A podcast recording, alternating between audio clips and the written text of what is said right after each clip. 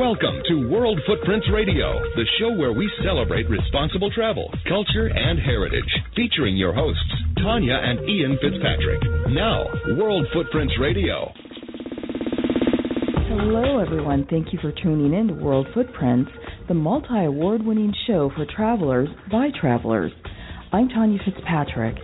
Today, we explore America's heritage through the words of a legendary actor the travels of a Harley riding American history TV show host, and the stories of an iconic plantation deep in the American South.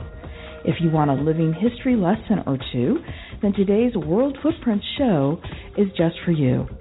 Thanks, dear Stan Ellsworth, the Harley riding host of BYU TV's American Ride, has been making friends all across America for several years as he rides his motorcycle across America and serves up some history lessons along the way. With season 7 of American Ride set to debut, we caught up with Stan and his crew on the streets of Baltimore to get a sneak peek into the upcoming season of American Ride and to see what Stan has been up to since his last appearance on World Footprints. Well, Independence Hall is definitely one of. Okay. You know, and and the work that went on there that really laid the groundwork for all freedom, for all people. Okay, and again, reaching out to other nations because if it if it applies only to Americans, then we didn't do our job. Called the Grand Dame of Plantations of Louisiana's Great River Road, Oak Alley Plantation in Vacherie, Louisiana, midway between New Orleans and Baton Rouge, harkens back to a bygone southern era when a powerful Creole family built a great fortune on the backs of slaves. Amid the splendor of its 300 year old oak trees, this plantation has stood the test of time, and now its stories have been preserved for all to see and hear, as we discovered on a visit to Louisiana with the help of Oak Alley docent Cindy Ordino. And of course, their meals were prepared by the slaves. And at that time, they were cooking over an open flame. And it is one of the reasons that the kitchen was never attached to the big house. But there was a second reason for that, in that it also kept the heat out of the home as well. Finally, acting legend Hal Holbrook catches up with us to discuss the documentary Holbrook Twain An American Odyssey, which chronicles Holbrook's portrayal of Mark Twain for more than a half century. Directed by Scott Teems, this documentary, inspired by Hal's late wife, actress Dixie Carter, Holbrook brings to life the profound insights Twain had into the human condition, as well as the toll it took on his family life. Hal Holbrook joins us to talk about this powerful documentary that sheds light on his life through his portrayals of Mark Twain.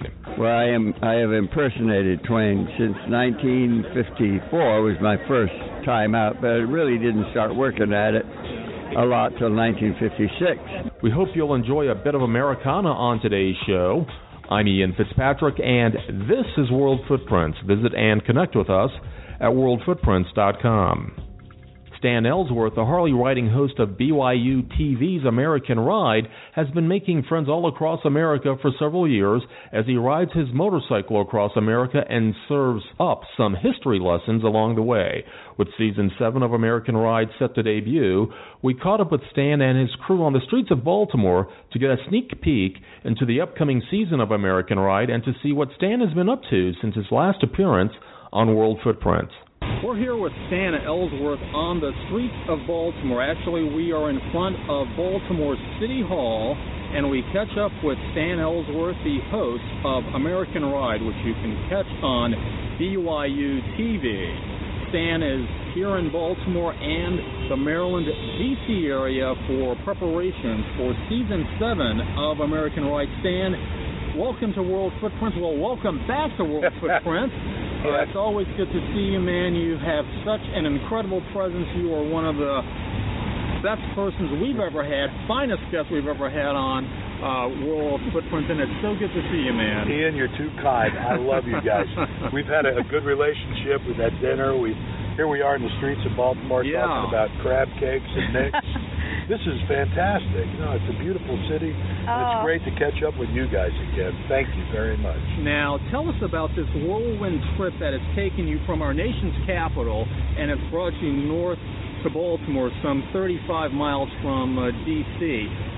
Talk to us about uh, what brings you to town. Let me let me start with season seven, which is a little bit of a departure because the last time we talked, we were just beginning a linear trip through American history, Mhm. starting with the discovery, colonization, all the pluses and minuses, the good, the bad, the, the ugly, the things we need to fix, the things we did great. And then right after World War II, we looked at each other and said, you know, there's a lot of stories that just because we were having to speed through history, we had to skip. Mhm. And so we've started. Now we're going back, and we're going to pick up a lot of those stories. And season seven actually begins down in Key West, Florida, Ah. and then we're driving up A1A along that Mhm. coast, stopping in Miami and visiting with a lot of the Cuban culture down there, going to West Palm Beach and learning about Henry Flagler. Skip Disneyland, shucks. but you know, we went by went by Daytona to the largest Harley Davidson dealership in the world, My. right there. And we went to St. Augustine and talked about Juan Ponce de Leon, who really wasn't the poster child for gullibility. He didn't show up in Florida looking for the fountain of youth. But then we went to Savannah and Charleston, and you know, we call those the belles of the South. Mhm. Those are the two cities that really represent and maintain the, you know, the style and the grandeur of, of the old South. Mhm. And we talked about the way society down there has changed, and how even though they went through a period of darkness, now Savannah and Charleston are finding a rebirth in, in a day of light when all their people are working together to build these cities into something Right. fantastic. And they're beautiful towns. And then we went up to Beaufort, North Carolina, which I don't know if you guys Oh. knew ah. this. They they found Blackbeard's flagship out Yes. there. So we were doing our the pirates.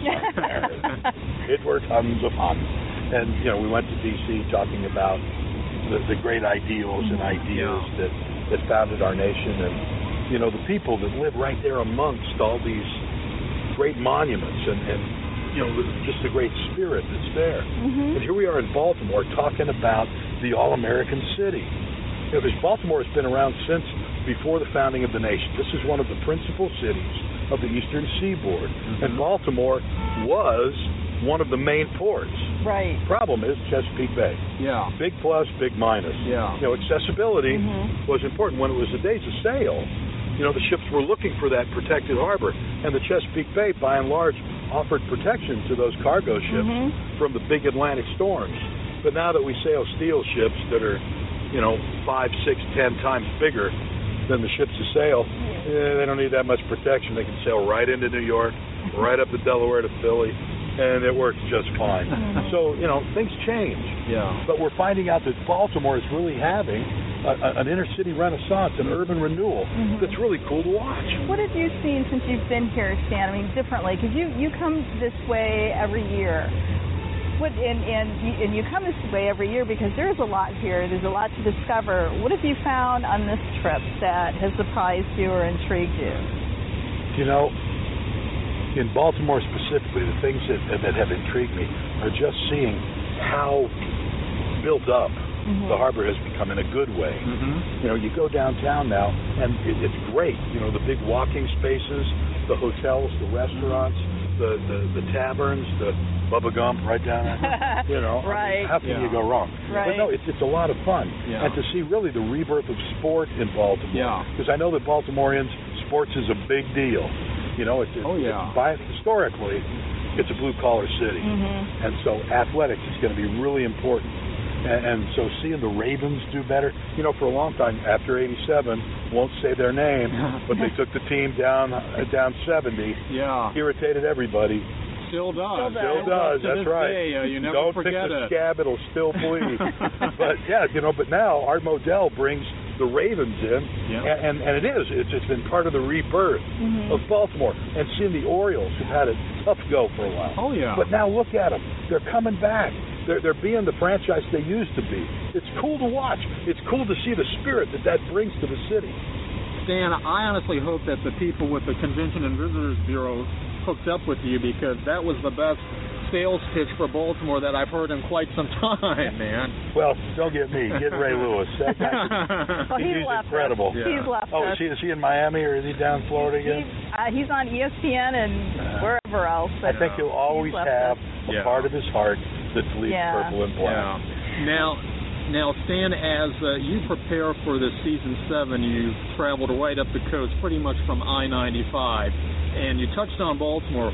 What about the time in Washington? What what what can viewers look forward to with respect to your your Washington stay? You know, in, in Washington, we, we dealt a lot with the ideas and ideals that not only created the American nation, but we express the thought that freedom is the desire and hope of every human heart. And, you know, it's impossible to look back in time and look at 18th and 19th century people with our 20th and 21st century morality.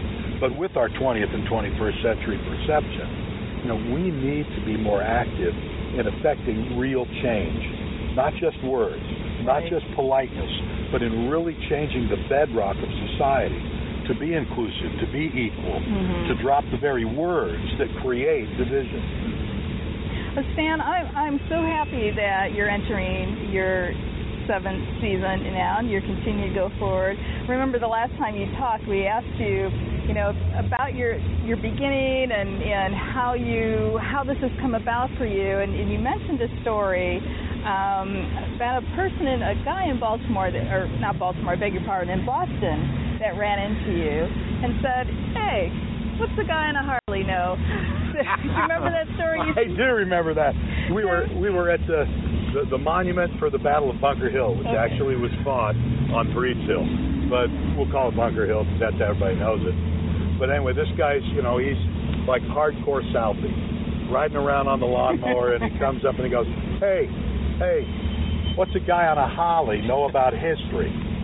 And then we talked for a minute. He goes, "Oh, is that what he knows? Wow."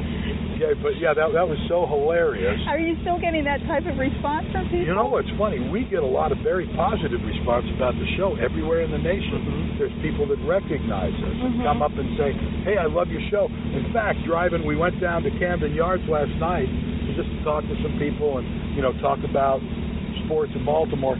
And one of the traffic cops comes up to me and says, "Hey, I got my ride in this morning. I love the show. Keep it up." You know, so that it, it's amazing Oh, that's the outreach that, that our show has achieved. You know, we're not we're not competing with 24 yet. That was yet, okay? but but we are we're, we're reaching a very diverse audience. Yeah. And Mhm. it's, it's cool to see that. And you know, we talked about how World Footprints is a multi-award winning show.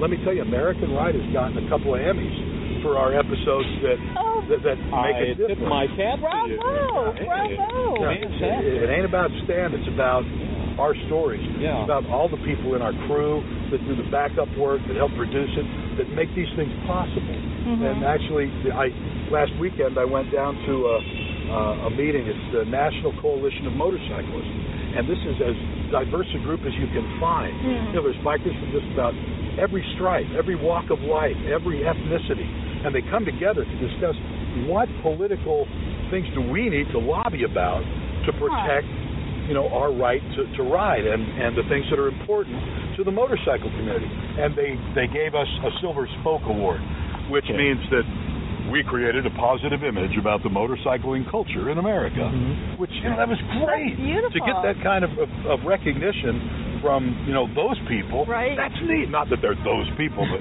you know, okay, biker trash. That's but no, they're not. They're Yeah. they're great guys. There's doctors, lawyers, mm-hmm. mechanics, mm-hmm. farmers. You know, guys that work in every industry, uh, in, in in every aspect. There's ladies that bike that are there talking about how important it is, and it's neat to see a grassroots type of movement in American politics. Absolutely, absolutely. You know, we with seven seasons, you know, doing this year in and out, you've seen a lot of this country more so than most of us have seen in our lifetime. And you know, you said there's some places where you travel where you can actually hear things. You, you can either hear history, you can hear things within your soul. What what are those places for you? Wow. You know, um, there, there's many places that if you can get quiet and reflective enough, Mm-hmm. it- it'll speak to your heart. Yeah. And you, know, you don't have to necessarily be a person of faith. You just have to be a person that's introspective enough Right. to be quiet. You know, and, and just let that place remember to your heart Mm-hmm. because it does. And what are those places for you? Well, Independence Hall is definitely one of them. Okay. you know, and and the work that went on there that really laid the groundwork for all freedom, for all people. Okay, and again, reaching out to other nations. Because if it if it applies only to Americans, then we didn't do our job. It's got to apply to everyone, Yeah. everywhere. Agency is a gift that we've been given, and it's the hope of everyone that mm-hmm. they can have that same opportunity to to have the right to life and liberty, and to be able to pursue their happiness according to the dictates of their own mind and heart. Mm-hmm. Valley Forge is a place where, you know, it remembers. It remembers what happened. It remembers the sacrifice that was mm-hmm. made, even though no battle was ever fought there. You know, Yeah. the men and women, because at that time, family followed the soldiers. Mm-hmm. You know, they they're remembered there. Gettysburg is a place that that remembers deeply Yeah, In yeah. the Indeed. tragedy of a nation divided Yeah. and the, the dignity of men that fought and died for mm-hmm. their beliefs. Mm-hmm. You, you've also said, you know, what you're doing is about storytelling, and you've uncovered numerous stories. Is there one that has been insightful or provocative to you? You know, I, I I found that because one person sees a historical truth one way, Mhm. it doesn't mean that the alternative point of view is necessarily incorrect. You know, because two people can watch one event, Right. both explain it differently, and they're both right. So I, I found that as we went through the period that many people call the Civil War, and some call the War for Southern Independence, you know, there's there's points of view that uh, we're standing on the battlefield of Shiloh. I was able to talk to the grandchildren of two of the participants, one a Union soldier and one a Confederate soldier.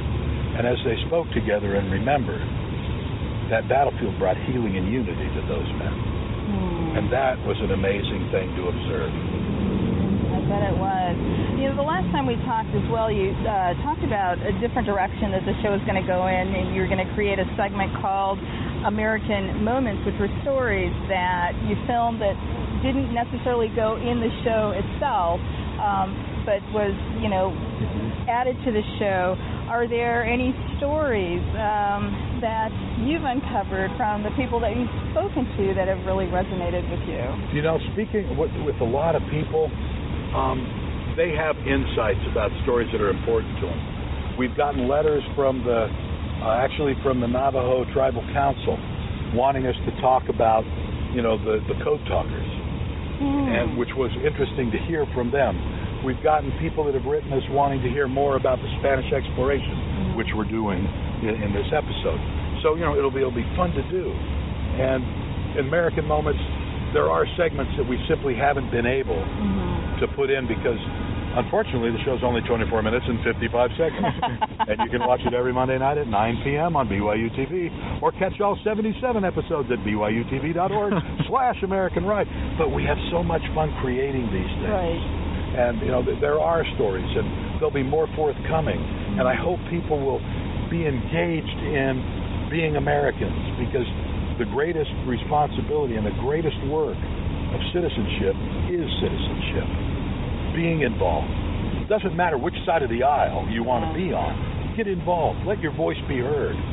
You know, you're a beautiful ambassador uh, for this country, for us. Um, we love what you do, and we thank you very much for spending time with us, for including us in your show. So we look forward to uh, even seeing our faces. on Sonia, i look American forward to spending more time with you guys Thank you, because you Thank know you. there are a ton of stories that we still yet un- uh, yet uncovered from you. So we need to get uncover the uh, peel the layers back a little bit more Okay. next time. That's right.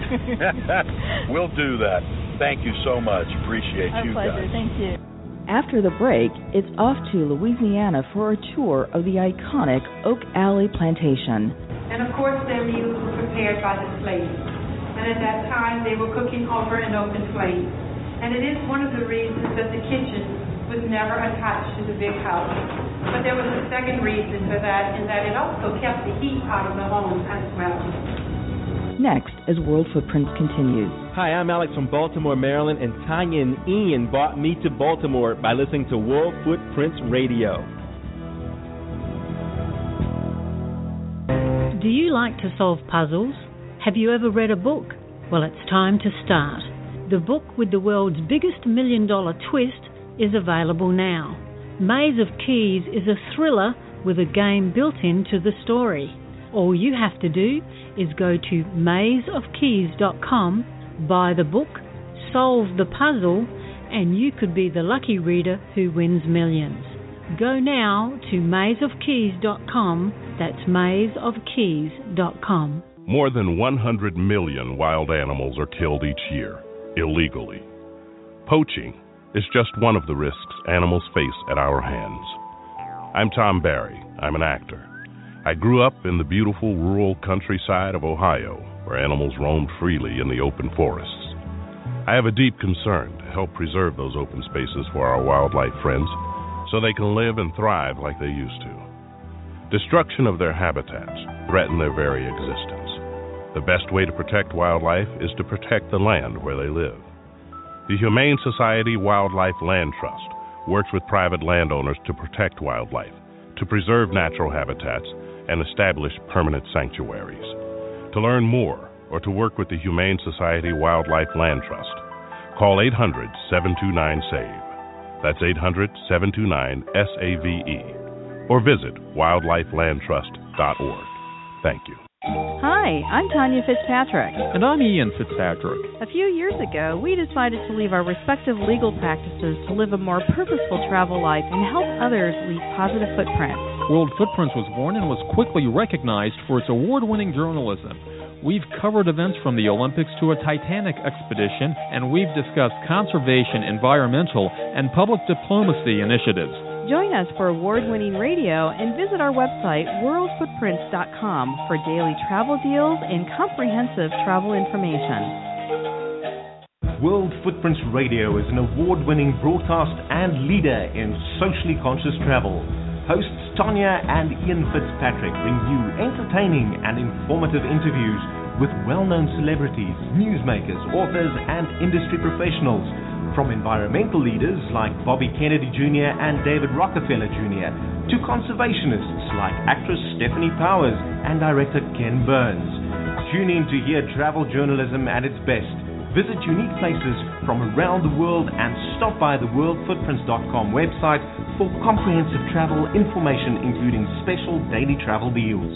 My father had prostate cancer my grandfather, two great uncles died from it. I wish I'd known about the family history, but it just wasn't talked about. My name's Lonnie. I had my prostate removed in May of 1995, and I'm still here. So there is life after prostate cancer. I'm living proof. One thing I would want to share with any man that thinks that he may have prostate cancer is number one, get it checked. Secondly, you have time after the diagnosis.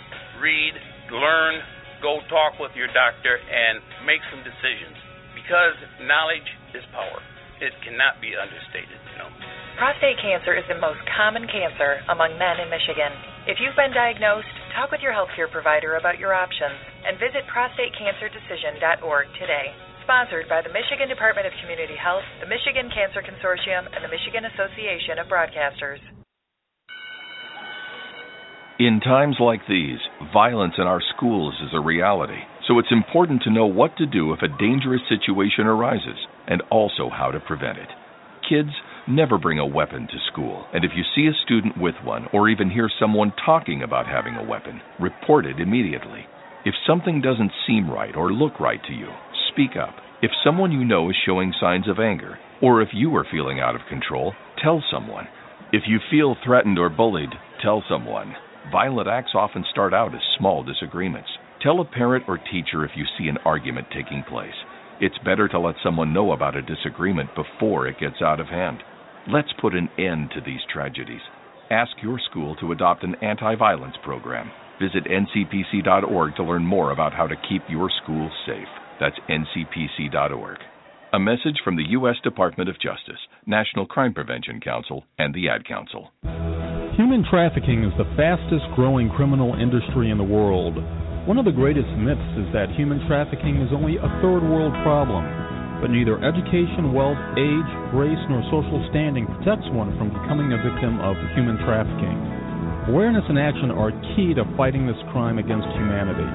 to report human trafficking or to learn more, call the National Human Trafficking Hotline at 1 888 3737 888. Collectively, we can put an end to human trafficking one step at a time. Destination Imagination is an extraordinary after school program in creativity and teamwork for every child. In fact, Destination Imagination could be the most important journey your kid makes this year or any year.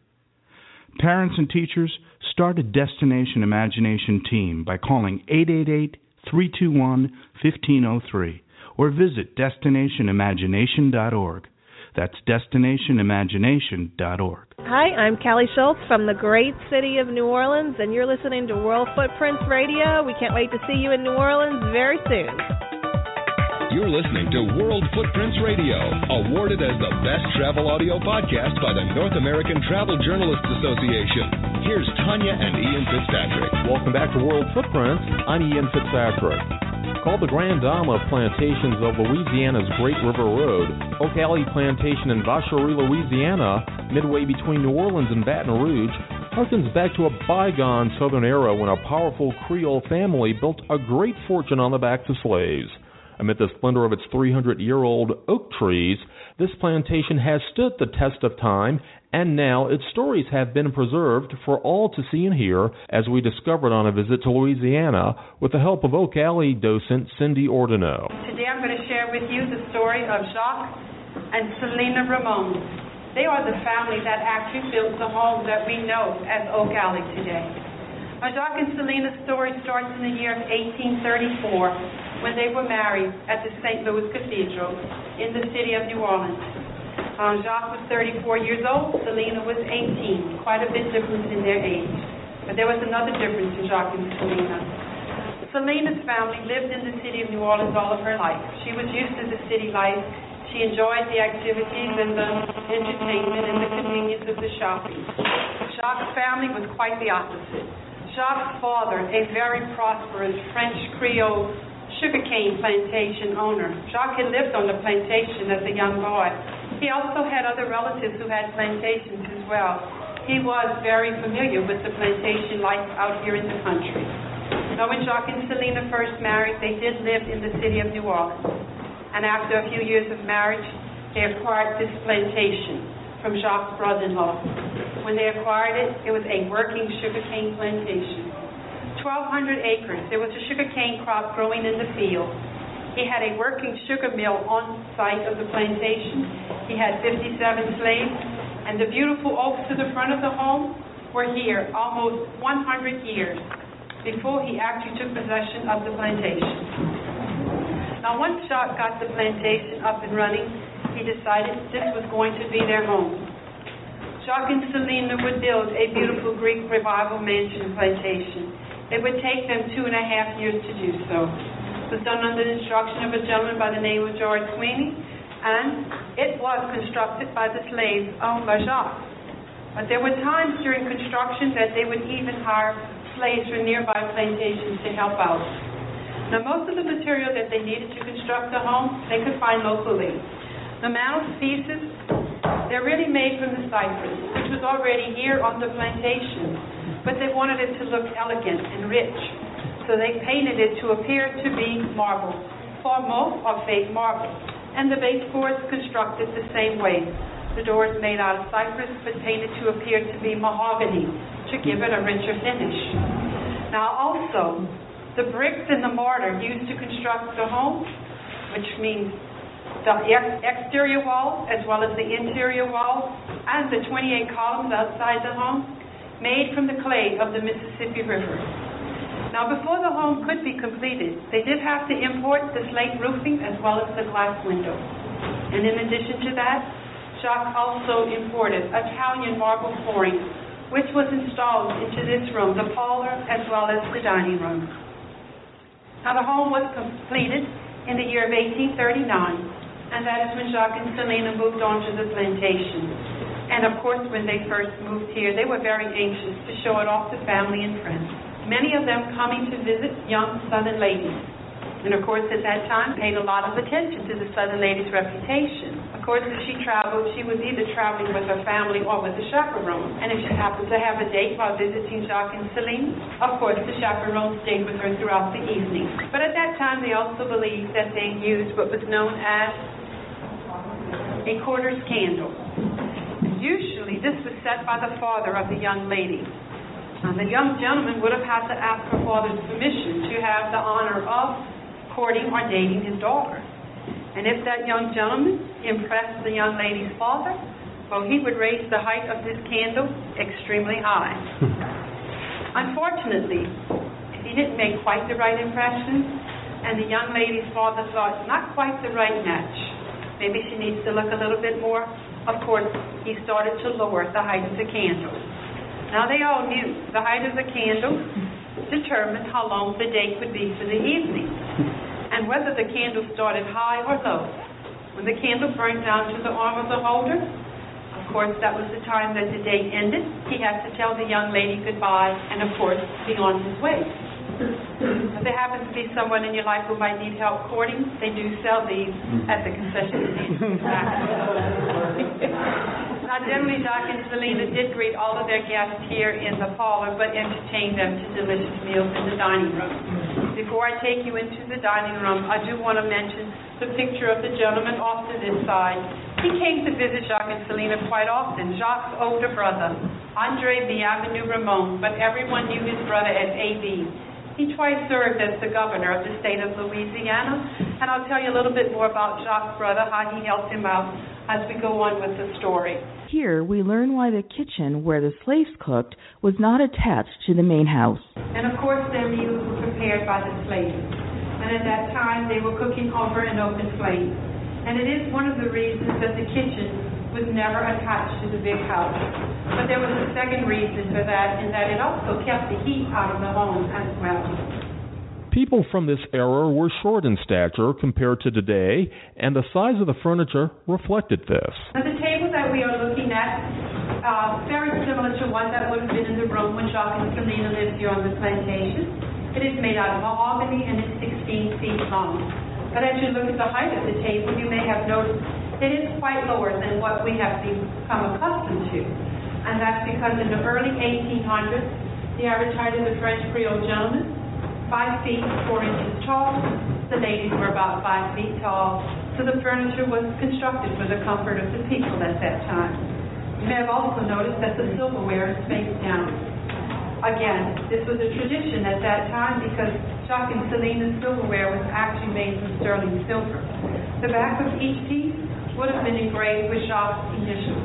And if you look at the size of this silverware, a little bit larger than what we're used to using today. Well, the size of the dinnerware was also an indication of the wealth of the plantation owner. Plantation life was tough for slaves as well as the slave owners.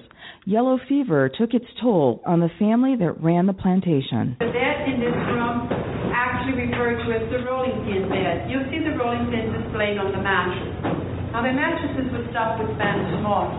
And after you slept on it, it did flatten out quite a bit. So when the slaves came in in the morning to make up the bed, they did use the rolling pin to start beating on the mattress, trying to get the height and the fluff back into it. And then the rolling pin was used to level it all off. And then finally, they were ready to make up the bed for the next night's sleep. But there were times when this room was also used as a sick room or an isolation room. Unfortunately, the insects did carry a lot of diseases at that time. They didn't have the access to medications and the doctors that we have today. Jacques was very fortunate in that he did have a contract with Dr. Marie, and most of the time he was at St. Joseph Plantation. But if they had to wait for medications to be brought in from the city of New Orleans, coming on a steamboat to this plantation took at least one day's travel.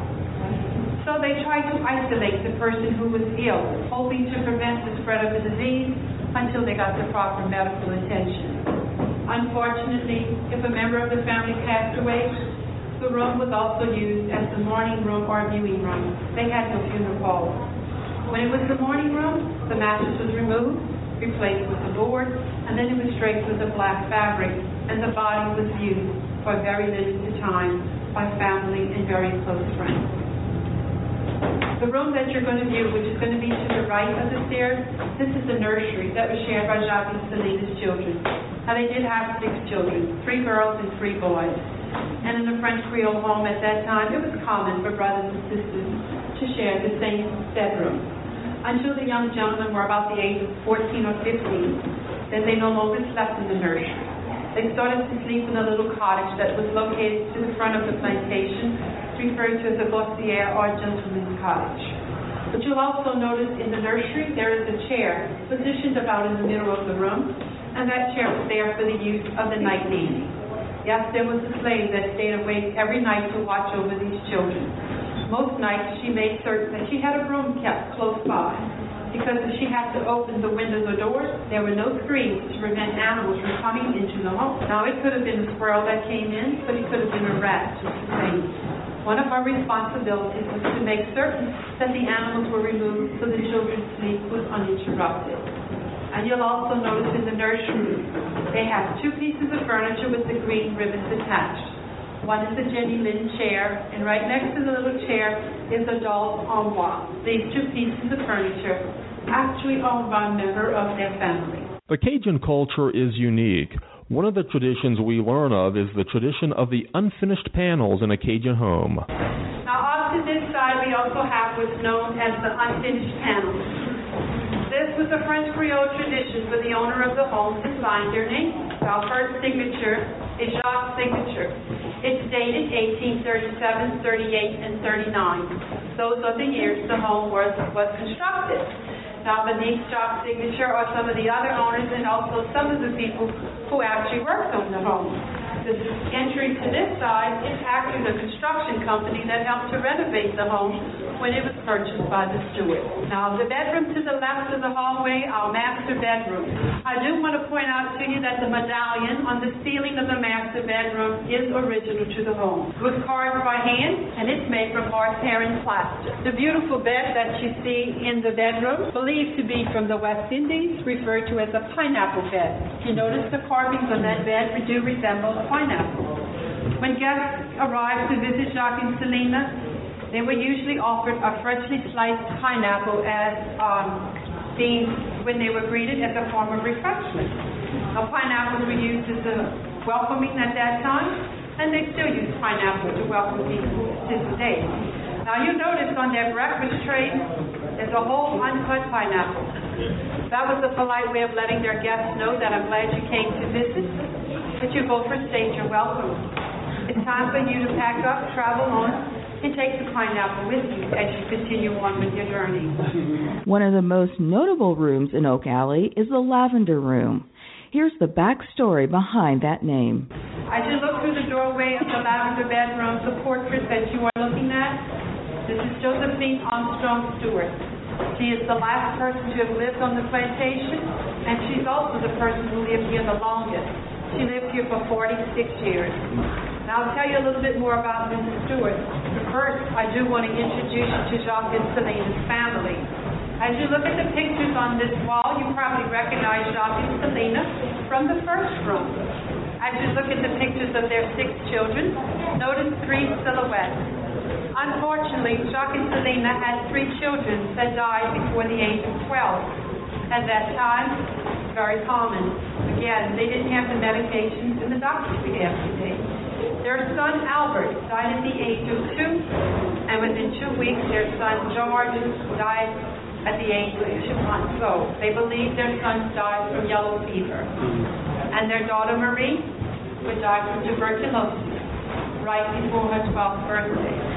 Now, Jacques loved plantation life, but unfortunately, he was not the healthiest person. He did not go back into the city very often, but Jacques himself contracted tuberculosis.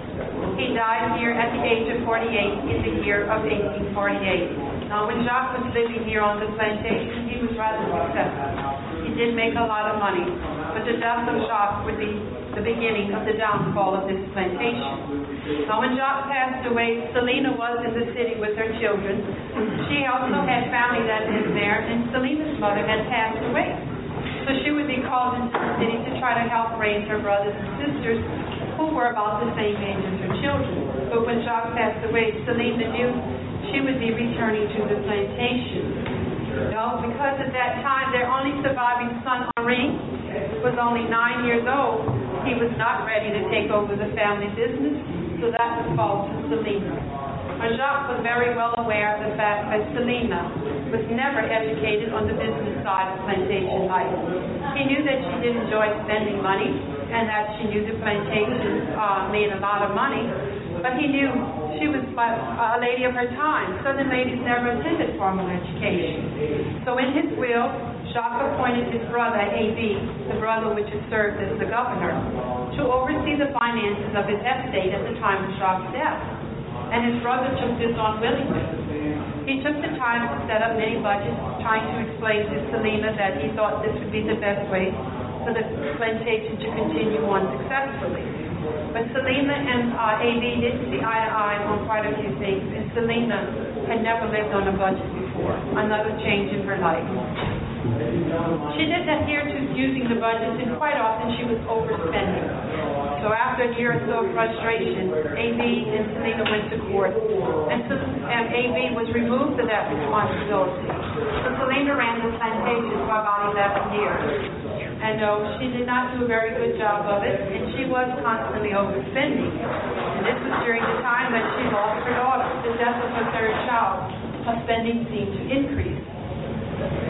In the meantime, their son Henri had gone away to college. But when her son turned 20, which was in 1859, he came back to the plantation to take over the management. He was very well aware of what was happening in his absence. And for two years, A.B. ran his plantation successfully. He had even started to pay off the family debt. Unfortunately, 1861, and the South entered into the Civil War. And once that happened, their lives and the finances in this area changed drastically. Henri would try several ways to hold on to his family's plantation. But of course, at the end of the war, with the South losing the war, he had back taxes to pay, also the family debt. He wasn't able to hold on to his plantation. On March the 12th of 1866, Henri would turn everything over to the creditors. The 1,200 acres, their beautiful home, and most of his family's possessions, including the family furniture. And that's why we don't have chocolate furniture. Mm. One of the reasons. Mm. So after this happened, about two days after this, Celina passed away. Celina died at the age of 50, and they believe it was from complications of pneumonia. And on December 15th of 1866, the plantation was sold at a public auction for $32,800. That's approximately $482,000 today. It did not pay off the family debt. Their three uh, remaining children kind of had to start their lives over again. But about a year after they lost the plantation, their daughter Octavie died at the age of 30. We do not know the causes of her death. We know she had married, left behind a husband and three children. Her married name was Buchanan. And then their son Henri. He did several odd jobs in the area for a while, but then eventually he married and he ended up living in the city of Bay St. Louis in Mississippi. And their oldest daughter, Louise, she became a Carmelite nun. She left, she went to the city of St. Louis to study there. About 10 years later, she would return to the city of New Orleans. She helped them to establish the Carmelite nun Coventry in the city, and she actually served as their mother superior. And the Carmelite nuns are still active in the area today. Well, now, once they left the plantation, ownership changed about five or six times. Most of those owners wanted the sugar cane in the rich soil. To many of them, the house was an expense. There was a time when the home became abandoned. Cattle came into the home seeking shelter from a rainstorm. As I mentioned to you, originally beautiful marble floors, but once the cattle came to visit, they stayed for several years. And in 1925, when a very wealthy couple living in New Orleans would come to visit this plantation, they fell in love with it. Mr. and Mrs. Andrew Stewart would purchase this plantation for $50,000. Yes, it was in need of renovation, and the marble floors was one of the things that had to be replaced. As I said, they added bathrooms and closets. They also added electricity. Once it was completed, this became their home. and they never lived anywhere else. They spent the remainder of their lives here on this plantation. Unfortunately, Mr. Andrews passed away in the year of 1946. And at that time, Mrs. Stewart was overcome with memories and grief. She knew she couldn't stay in her master bedroom any longer. Too many memories. She decided she was going to move. And she did. Across the hallway. Into the lavender room. She wasn't leaving her plantation. She loves living here too much. Lavender room is the only room in the home not brought back to the 1800s. We have left it the way Mrs. Stewart designed it with her furniture, her personal belongings. And as I said, the portrait that you look at through the doorway, that is Mrs. Stewart in her mid-30s. She lived here until the age of 93. She died on the morning of October the 3rd of 1972 at 7.30 in the morning. Our clocks are stopped at 7.30 in her honor. Now, before Mrs. Stewart passed away, she knew she wanted to make certain this house would never be lost or abandoned. So before her death, she helped to establish the nonprofit Oak Alley Foundation. Oak trees from Virginia some 300 years ago provided the inspiration for the plantation's name. One of my favorite part of the tour is sharing the oaks together. Beautiful here. 28 Virginia live oaks. Now they believe the oaks were planted in the early 1700s by a French settler, but we do not know the name of the person. Now there are 14 oaks on each side, 80 feet between each tree, and the alley is one quarter of a mile. The levee ahead of us today is maintained by the Army Corps of Engineers. But when Jacques and Celina lived on the plantation, each plantation owner was responsible to maintain the levee in front of their property. And of course, that was done by slave labor. Now, most of the levees at that time were about five feet high. Standing where we are standing today, you could have watched the riverboats travel the Mississippi River. Do you like to solve puzzles? Have you ever read a book? Well, it's time to start. The book with the world's biggest million dollar twist is available now. Maze of Keys is a thriller with a game built into the story. All you have to do is go to mazeofkeys.com, buy the book, solve the puzzle, and you could be the lucky reader who wins millions. Go now to mazeofkeys.com. That's mazeofkeys.com. Thank you very much for being with us today on World Footprints. So I'm glad you enjoyed it. Coming up, we'll catch up with actor Hal Holbrook on the eve of his documentary premiere, Holbrook Twain, An American Odyssey. Well, I am I have impersonated Twain since 1954 was my first time out, but I really didn't start working at it a lot till 1956. Next, as World Footprints continues. Hi, my name is Elaine, and I'm from California, and I like World Footprints Radio.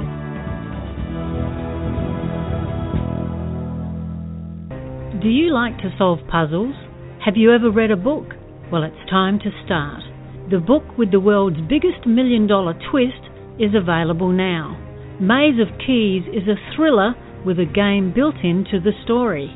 All you have to do is go to mazeofkeys.com, buy the book, solve the puzzle, and you could be the lucky reader who wins millions.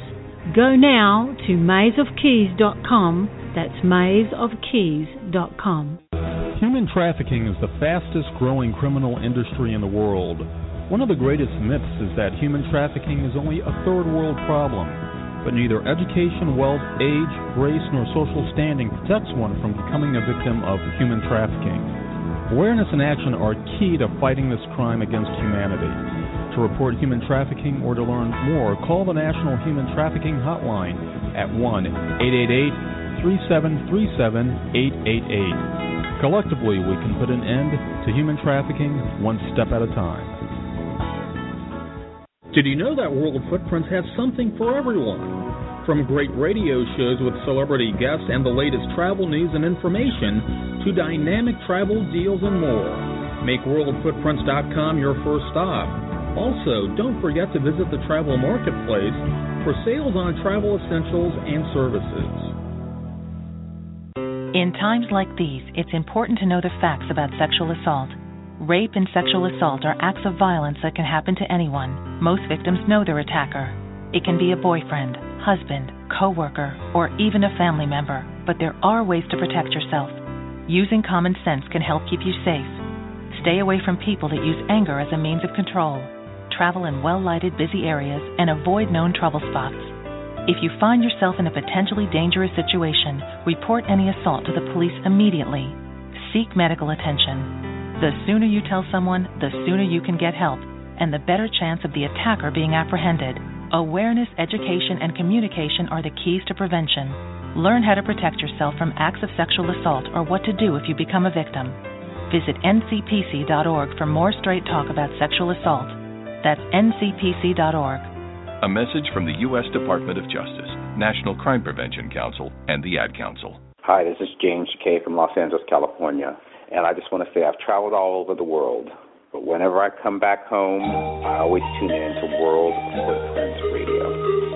And now, more of World Footprints Radio with your hosts, Tanya and Ian Fitzpatrick. Welcome back to World Footprints. I'm Tanya Fitzpatrick we were honored to spend time with acting legend Hal Holbrook on the eve of the premiere of the documentary Holbrook Twain An American Odyssey, which chronicles Holbrook's portrayal of Mark Twain for more than a half century.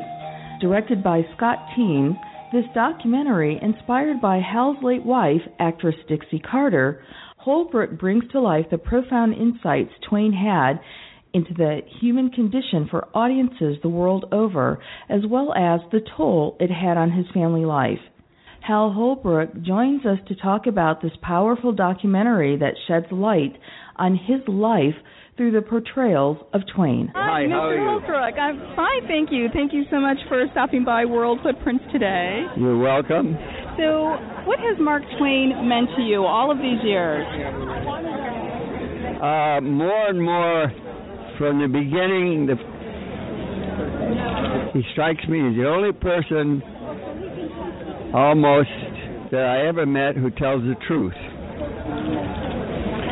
And uh, when you get into the world of uh, not just politics but uh, important people, Mm-hmm. uh, Mark Mark Twain is the only person I, I I can refer to who tells the truth and doesn't uh, lie to us Mm-hmm. About it. about ourselves, Mm-hmm. about our country, about how we behave, how we treat each other, and who we really are, and what our relationship is with God.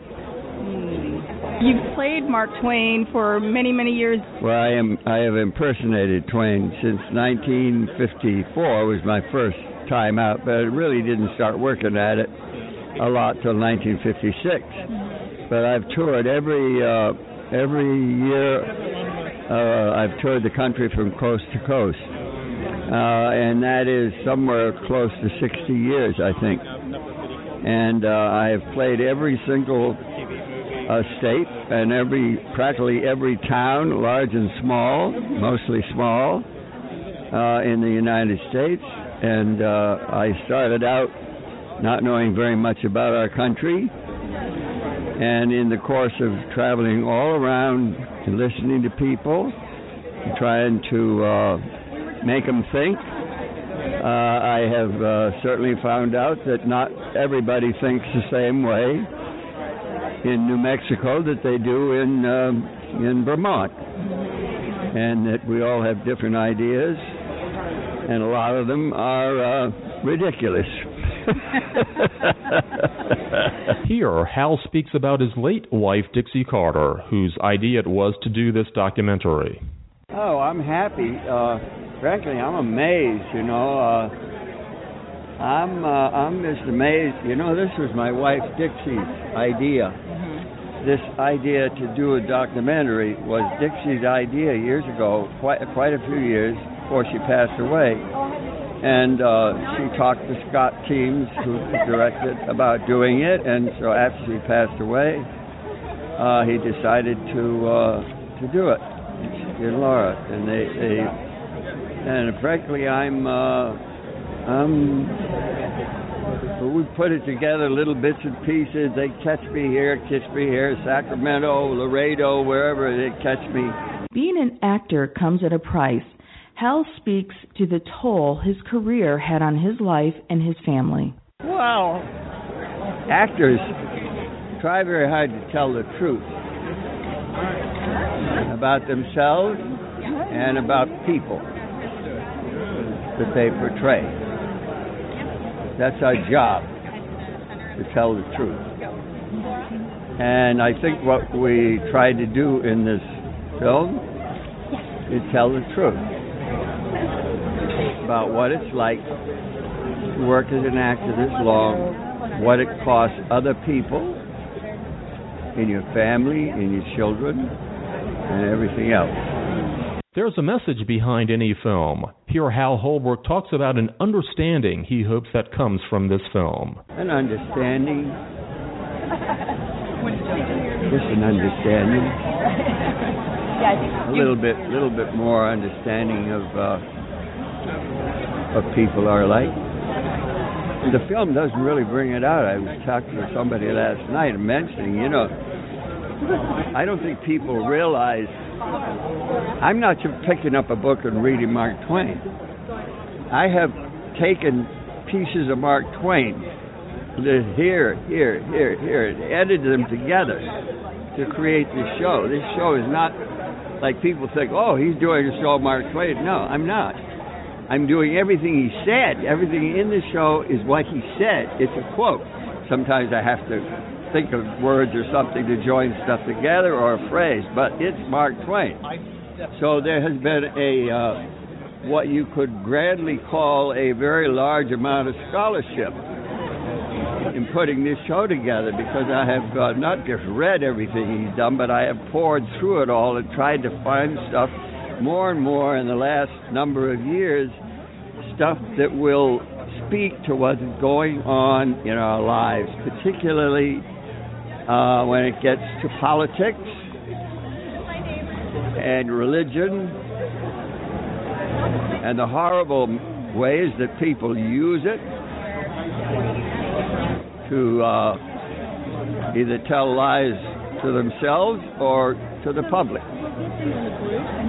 And as I said, I think a while ago, the thing that I I always feel good about with Mark Twain is I, I think I'm I'm dealing with somebody who's telling you the truth. You know, the amazing thing is is that see the amazing thing. I don't update. I have never, from the beginning, I made a decision. I never, I never, never changed it. I never have updated this man. I never have updated his material. And I'm so glad I never did because people try to make, oh, do you do it with. No, I never did. It, the guy has died in 1910. The guy you're looking at is, you know, he's talking 125 years ago. And the and the interesting thing is what he's saying, because I have put stuff out, put it together, put it together but what he's saying, it's in the headline. It's on the stupid television. Yeah. It's happening now all over again, and we're too dumb to do anything about it. Excuse me for getting excited, but. Well, it, has been a blessing to meet you, and I would certainly love to have you on our show for a longer, our show called World Footprint, uh-huh. for a longer interview um, after the uh, after the event tonight. Thank you, thank you very much. Thank you. Thank you so much for joining us for today's World Footprints radio show. All of our shows are archived on our website, so if you've missed a show or you want to hear our World Footprints travel report giving you the day's breaking travel and world news, visit us at worldfootprints.com.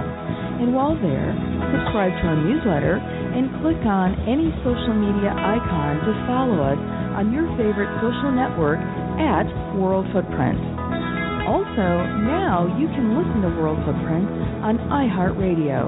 We're Tanya and Ian Fitzpatrick, and we wish you blue skies and purposeful travel that leaves positive footprints one step at a time. Hi, guys. My name is Sandy Best, the Sandy Best from Lake Louise. Where's Lake Louise? It's in Alberta. Alberta's in Canada, Banff National Park, natural beauty. The only place you should go with is World Footprints Radio because they spend their time looking at those special places that are not tourist traps, there are not thousands of people. For the best on the planet, go with World Footprints Radio.